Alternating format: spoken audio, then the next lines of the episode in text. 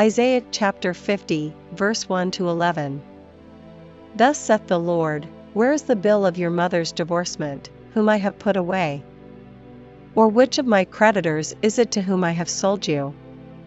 Behold, for your iniquities have ye sold yourselves, and for your transgressions is your mother put away. Wherefore, when I came, was there no man? When I called, was there none to answer?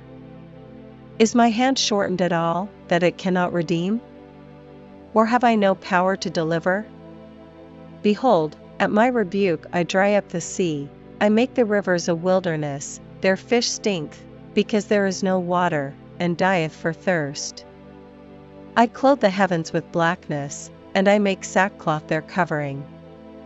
The Lord God hath given me the tongue of the learned, that I should know how to speak a word in season to him that is weary. He wakeneth morning by morning, he wakeneth mine ear to hear as the learned. The Lord God hath opened mine ear, and I was not rebellious, neither turned away back. I gave my back to the smiters, and my cheeks to them that plucked off the hair, I hid not my face from shame and spitting. For the Lord God will help me, therefore shall I not be confounded, therefore have I set my face like a flint, and I know that I shall not be ashamed. He is near that justifieth me, who will contend with me? Let us stand together, who is mine adversary?